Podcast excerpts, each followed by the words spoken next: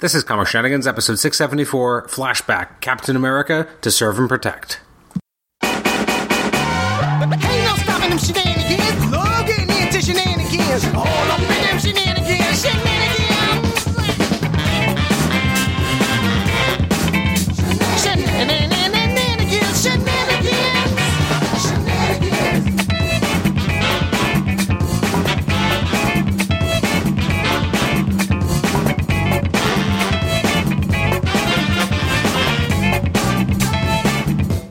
Welcome to the Comic Shenanigans podcast. I'm your host, Adam Chapman. This is episode 674. Today I'm doing another flashback episode. This time I was uh, looking at my comic book shelves and I.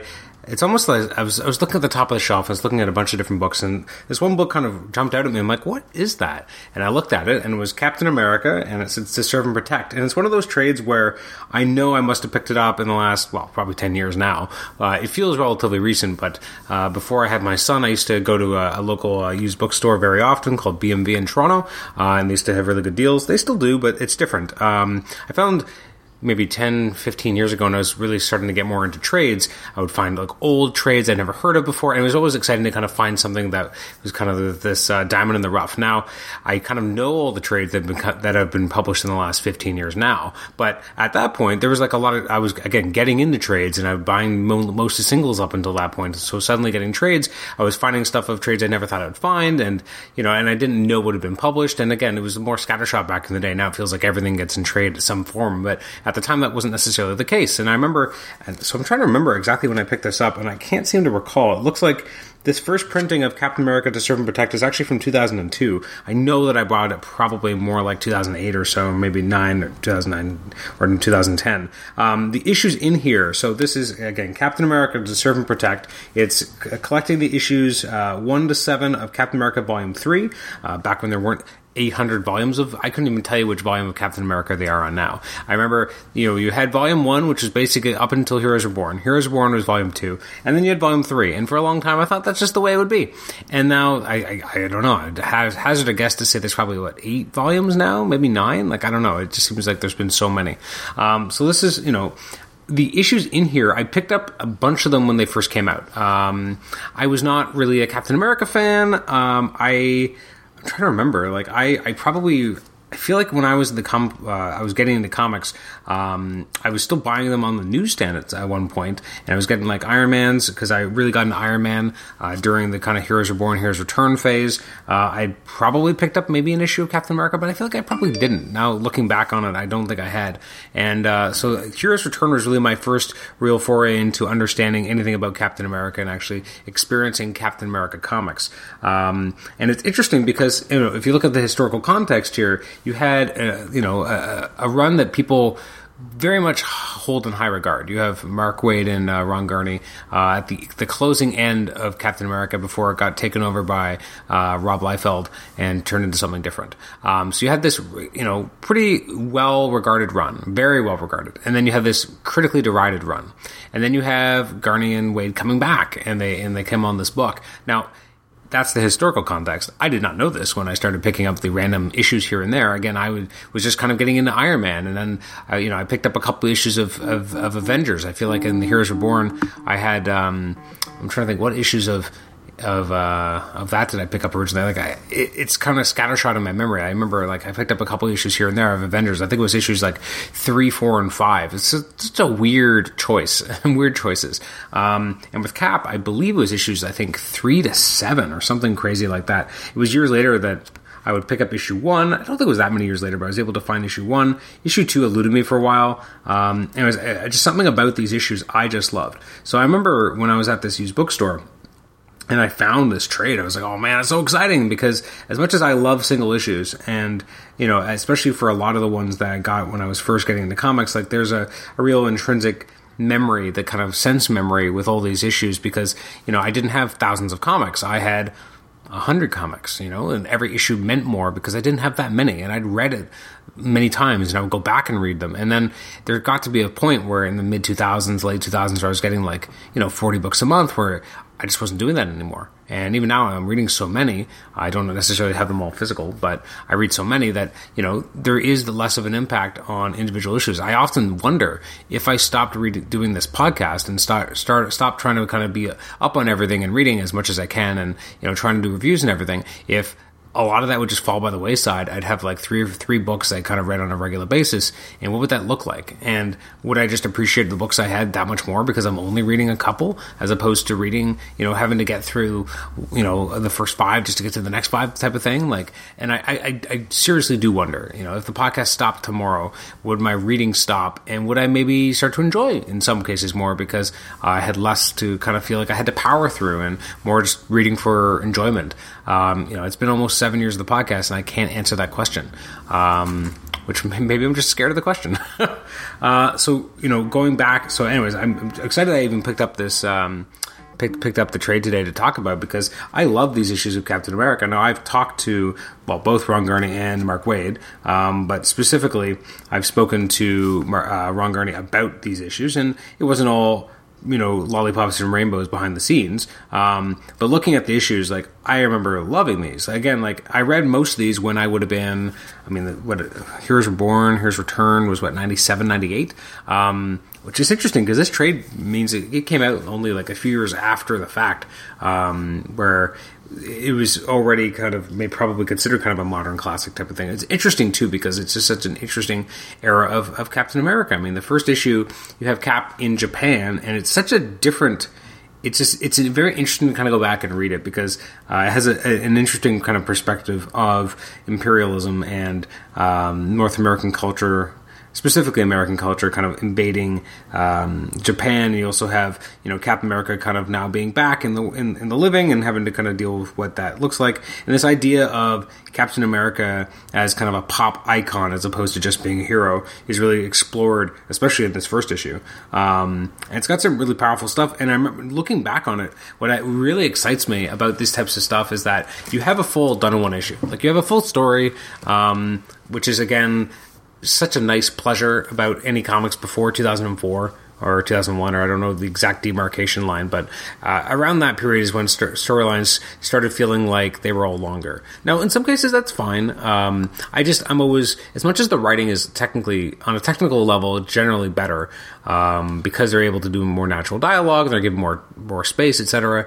I do miss the you know, kind of the, the tightly wound, having a, a single issue and having a full story. Uh, I feel like I'm an old man who's telling people to get off his lawn, but there is an aspect to that that I really appreciate. That you can pick up an issue. I could give my son an issue and be like, read this, and he doesn't come back to me five minutes later and go like, okay, well, what happens next? Because I, this issue isn't enough. Um, it's actually why what I really like about getting him like Uncle Scrooge comics. You get a full story. Even the uh, Sonic the Hedgehog comics I've been getting him for the most part is a full story. Like they have they seed in what's going to happen next in the overall storyline. And, there's a couple issues where it's, you know, kind of the, the battle of this, and so maybe it's a two or three issues, but you still kind of get the feeling that you have a full sense of the story. Like the story is told, you're getting little snippets of it, but whereas in the typical comics these days, you feel like you only get chapter one or chapter two, one and two, or whatever you want to break it down as. But you're not really getting a beginning, middle, and end, or it doesn't feel like the issue itself has a true beginning, middle, and end.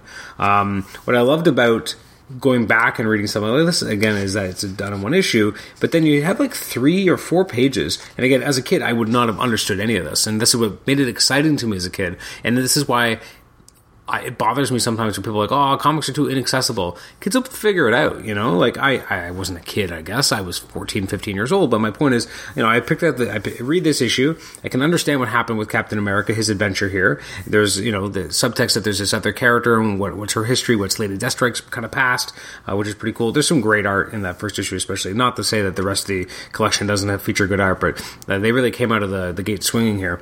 And then you have like an issue, a whole, a whole page with uh, Agent 13 or Sharon Carter. Again, as a kid, I have no idea what this means, but I'm excited about it, and I'm you know, like what what is her connection to Cap? Why is she so pissed off that he's back? Like that was cool.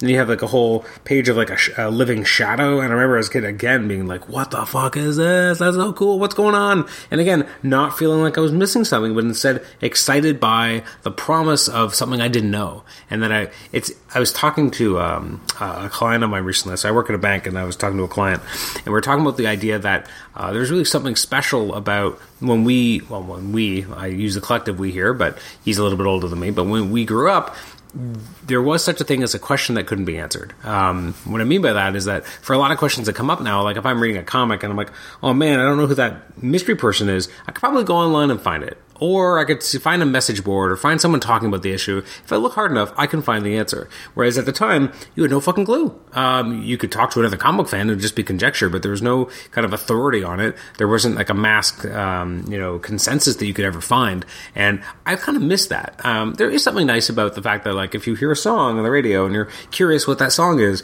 you can probably find that song in about five minutes or sorry five seconds. You could just put in some lyrics and put it in google and you'll find it.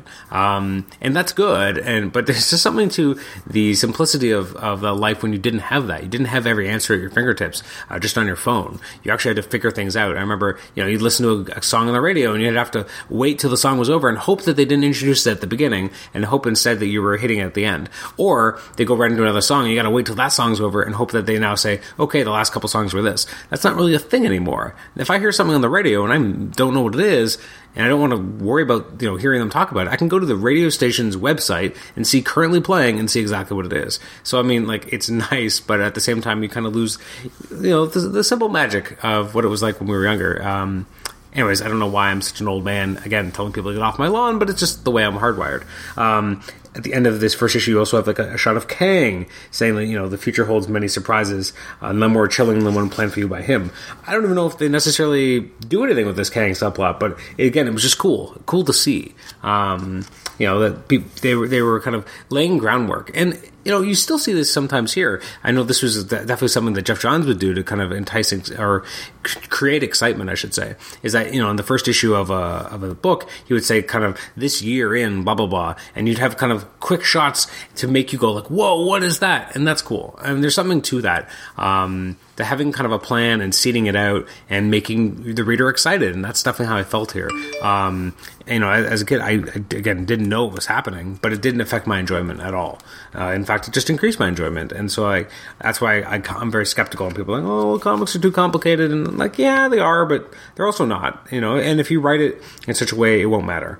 Um, the second issue of Captain America is got such a great sequence, which doesn't really make a lot of sense, but I fucking love it anyway. Is you have this a, a, great kind of wordless shot of Captain America licking his finger, putting it up in the air, and throwing his shield, and then he's just he he has a watch on and he's like counting, and this Hydra agent is like you know let me pass, the hostage dies. They're on like this this ship, and uh, he's like the the agent of Hydra just finally realizes like, wait a minute, you don't have your shield, and Cap's just like, it'll come if I whistle for it, and it's just the great kind of moment, and then he kind of whistles and spratang, it hits the Hydra agent, and uh, it doesn't really make a lot of sense, but um, it's such a fucking great moment. It's you know part humor, part badass, um, and again the art is so good uh, by Garney, and um, I, again even some of the back and forth is great. There's this scientist who's like, "Wow, where do I get one of those?" Referring to the shield.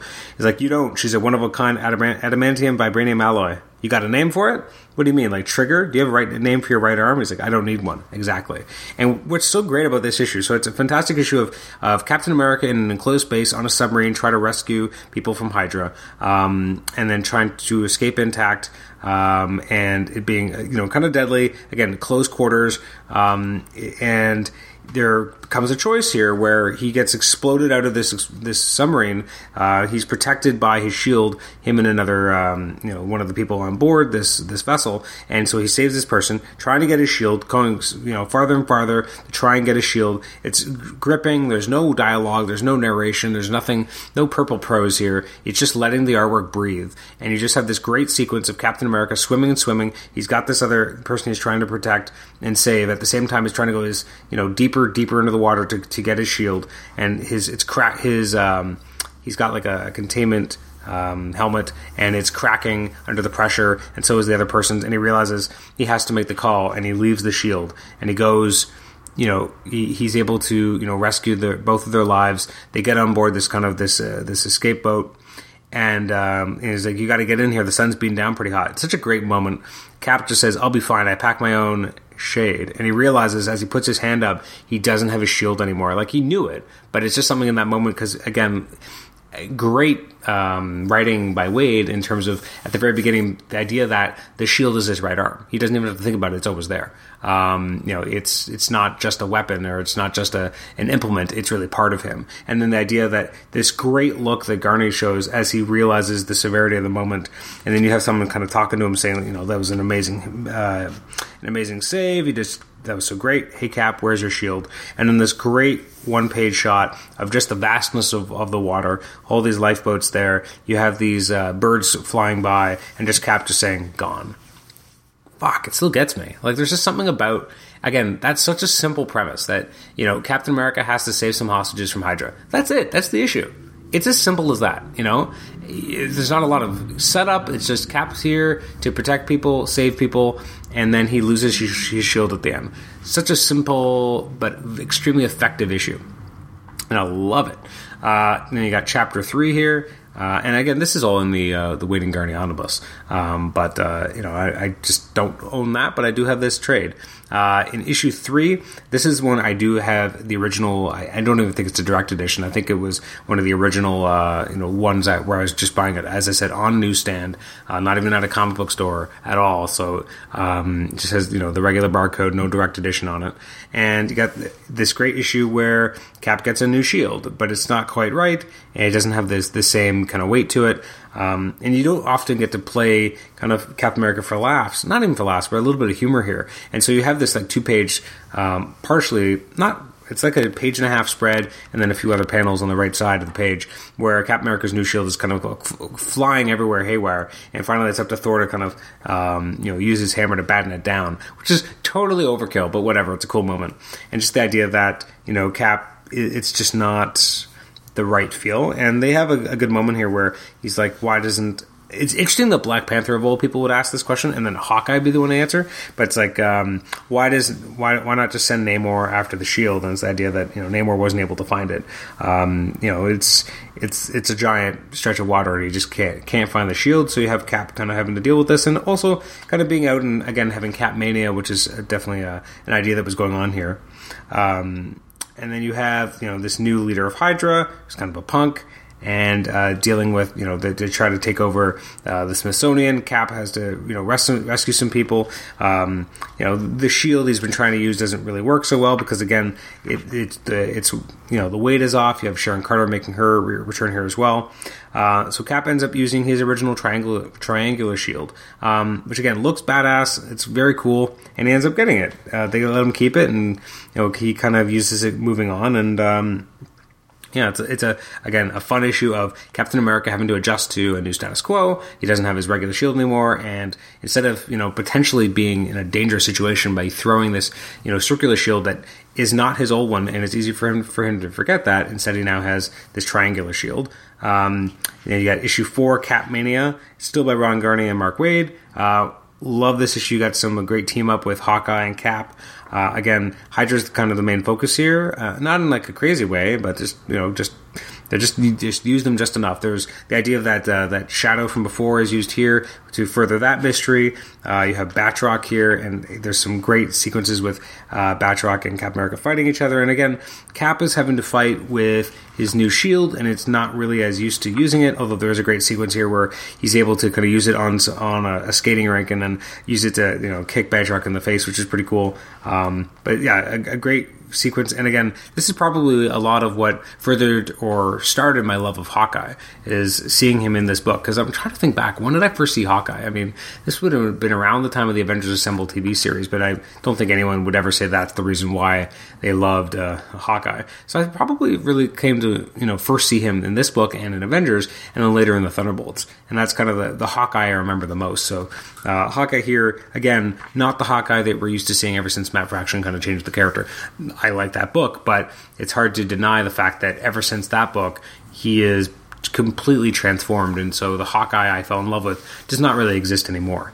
Uh, issue five is a team up with Thor.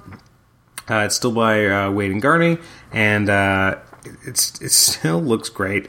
Um, the art, I will say, doesn't at times look as polished, um, but it's exciting. There's a lot going on here, and you end up seeing that there's actually a Skrull invasion going on here, which was kind of really felt very out of nowhere, but it was exciting. It was like, well, what what what could possibly happen next? Um, again, some great art. There is some really great art here. There's a sequence with uh, the Skrull having taken over as Captain America and then jumping um, off the Empire State Building. I think it's the Empire State Building um, with a, a parachute, and it's just an awesome looking Cap image, even though it's not really Cap. Uh, and then we go into issue six, which has such a striking cover with uh, a Skrull Captain America, and so the whole idea of kind of a, a secret invasion. This happened, you know, ten years earlier in a in a pretty cool Captain America storyline that I feel like no one remembered. Um, it's by Mark Waid still, but now we have Dale Eaglesham as the guest penciler, and this was my first introduction to Dale Eaglesham. And goddamn, I remember as a kid just being like, "Holy crap, the art on this is amazing." Um, I mean, I loved the I loved Garney's art too, but this was very different, um, and I really enjoyed it. And again, it has kind of all the hallmarks that you're used to seeing in, in Eaglesham's art. Um, again, it's really cool to kind of see the Skrull Captain America taking over. He's able to con- kind of convince people uh, to follow him that you know you have to attack the Skrulls. Uh, he's manipulating people to his own end and kind of creating mass anarchy. Uh, just again, it, it's extremely well written, great artwork, and then it leads into chapter seven, which is the last issue here, which is kind of the big showdown. And again, this is two issues. If this was now, this would be like a year and a half. Um, and again, it's it's just crazy to, to think that that's just the way things are now. That you know you could not have a story like this that's this concise and this kind of stripped down. Like it just it doesn't exist in this day and age. Uh, this day and age, this this story just would not be done this way. Uh, and it's extremely exciting and, and well done. And again, it's the art too is incredible because I believe it's by uh, Andy Kubert takes over. So you had Eaglesham doing that one issue, and then you have uh, Kubert coming on, and he's obviously on Captain America for a lot longer afterwards.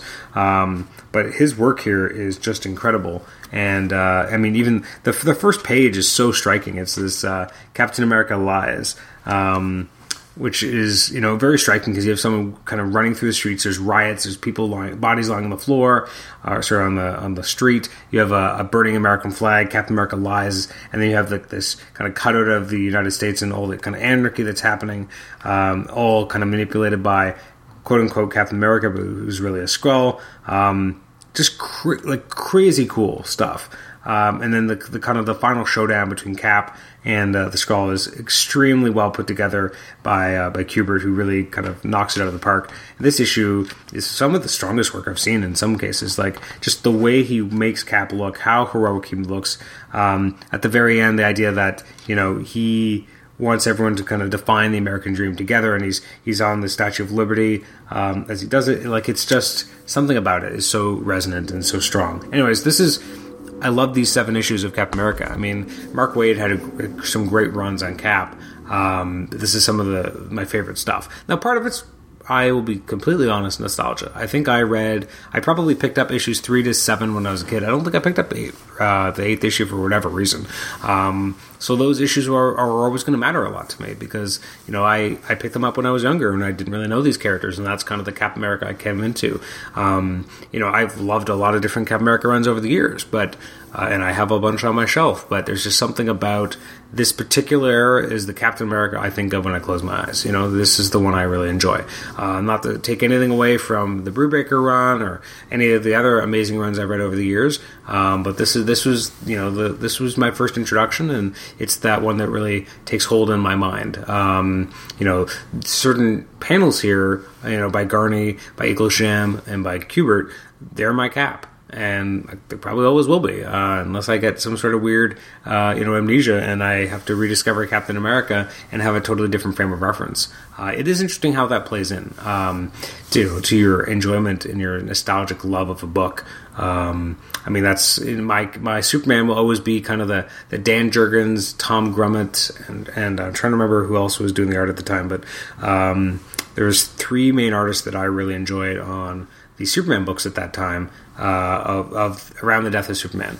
Uh, it's going to bug me that I can't remember the last one. Um, those were the strongest for me. Um, you had, I, I, think, but was it Bogdanove? I can't even remember a Man of Steel. That wasn't really my as much. To, even at, at the time, I wasn't. I was like, eh, I don't know. This isn't really for me. But um, these other books had artists that I really enjoyed. Uh, I think maybe Guice was on it. I think it might maybe have been Jackson Guice. Sorry, Butch Guice what am I saying? I think it was credited as Jackson Guice back then, so I think that's why I kind of make the correction in my head. Anyways, uh, thanks for listening to this flashback episode. It's a little bit rambly, but uh, you know, I just wanted to talk about this, these issues of Captain America. They mean a lot to me. They're, um, you know, some, so they're really great packed stories where I mean you get a lot of Cap versus Hydra, you get this cool kind of Skrull story, which you know really plays on the idea that if you had Cap mania, if you had people so in love with Captain America and the, the concept of Captain America, especially after having come back from the dead, and people kind of look up to this this character, this person as being this kind of infallible um, person, which again doesn't that feel a lot like Secret Empire? Like just saying it out loud, like the idea of having a version of Captain America who is everyone's ready to trust, and then he kind of turns on them, and we, that's kind of the basic premise of Secret Empire. Um, but here it's a Skrull, so it's kind of like half Secret Empire, half Secret Invasion, all Captain America. You know, and, and we got it 20 years ago. Um, you know, 10 years before well, I'm, I'm you know, being rough here, but like 10 years before Secret Invasion and 20 years before Secret Empire, you had a Captain America story with the same kind of ideas in there, um, surface similarities. Obviously, they went completely different directions, but it's just interesting how, you know, comics, uh, on the face of them, sometimes don't feel that different, or the story beats will seem very similar. There's obviously intricacies that set them apart from each other, but it's just interesting what how they are at times more similar than we maybe care to remember or care to think that they are. Anyways, thanks for joining me for this episode. You can email me at comicshenanigans at gmail.com. You can rate and review the show on iTunes, and you can also listen to us on Stitcher. Thanks again for listening, and we'll catch you next time. Bye bye.